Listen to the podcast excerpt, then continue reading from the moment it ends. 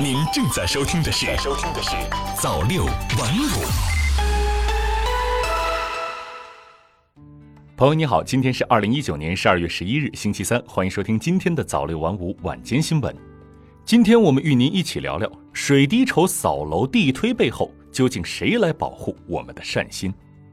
细数近年来的网络热词，众筹给人留下深刻印象。在社交平台上，我们时常能看到一些社会新闻。面对遭遇不幸、急需帮助的个人或是家庭，很多人愿意慷慨解囊，施以援手。众筹就像是社会上的一场场爱心接力，传递的是善意，交接的是诚信。然而，最近知名互联网筹款平台水滴筹因为一则视频被卷入了舆论的风口浪尖。在这则视频中，水滴筹的线下志愿者在医院扫楼式引导患者发起筹款。他们按单提成，实行末位淘汰制，并且存在随意填写募捐金额、不核实且有意隐瞒求助者财产状况等行为。该视频被曝光后，引发网友强烈质疑。随后，水滴筹发布声明，承认违规并暂停地推服务。事实上，这已经不是水滴筹第一次因为负面新闻上热搜了。上个月初，全国首例因网络个人大病求助引发的官司在法院判决。因隐瞒名下财产，并将所筹款项挪作他用，水滴筹筹款人莫先生被判返还全部筹款。更早一些，德云社相声演员吴鹤臣突发脑溢血，在拥有车辆、房产的条件下，其家人通过水滴筹发起百万众筹，遭到网友质疑。我们都说事不过三，然而水滴筹作为一个累计筹款超过两百多亿元、平均每月约四点七亿元爱心捐款涌入的众筹平台。却屡屡被爆出各种问题，这让不少网友都觉得自己受到了欺骗。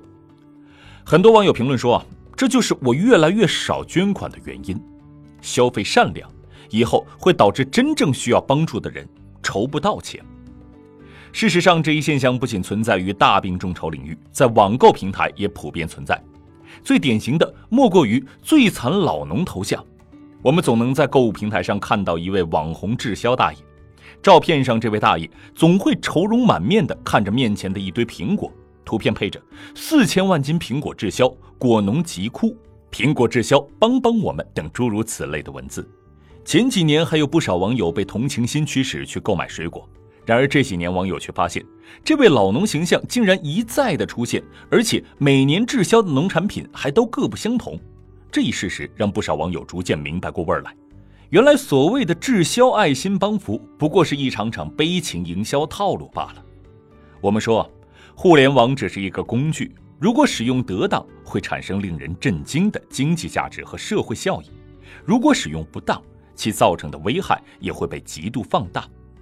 在互联网众筹平台频频翻车和农产品年年悲情营销的背后，是对公众善良和社会爱心的透支，久而久之，破坏的是社会秩序。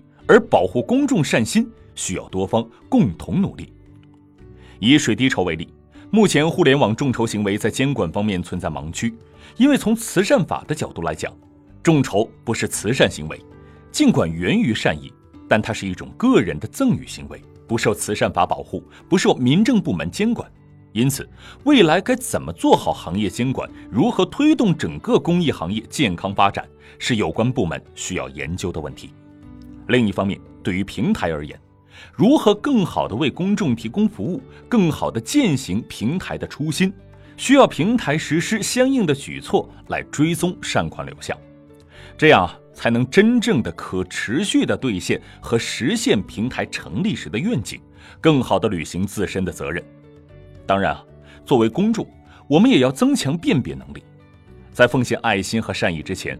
我们首先要搞清楚互联网众筹平台的捐款机制是什么，此类平台是好机构还是坏机构？通过增强选择能力和辨别能力，倒逼互联网众筹平台加强自身监管。总而言之啊，做公益慈善也好，搞网络营销也罢，讲故事本身并没有错，但一切得讲究个真。一旦偏离这个基础，就是对公众同情心的欺骗，最终只会适得其反。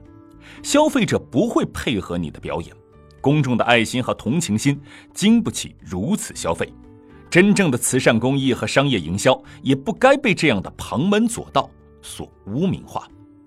好了，以上就是今天节目的全部内容。我是 news 华，我们明天再见。早六晚五，新华媒体创意工厂诚意出品。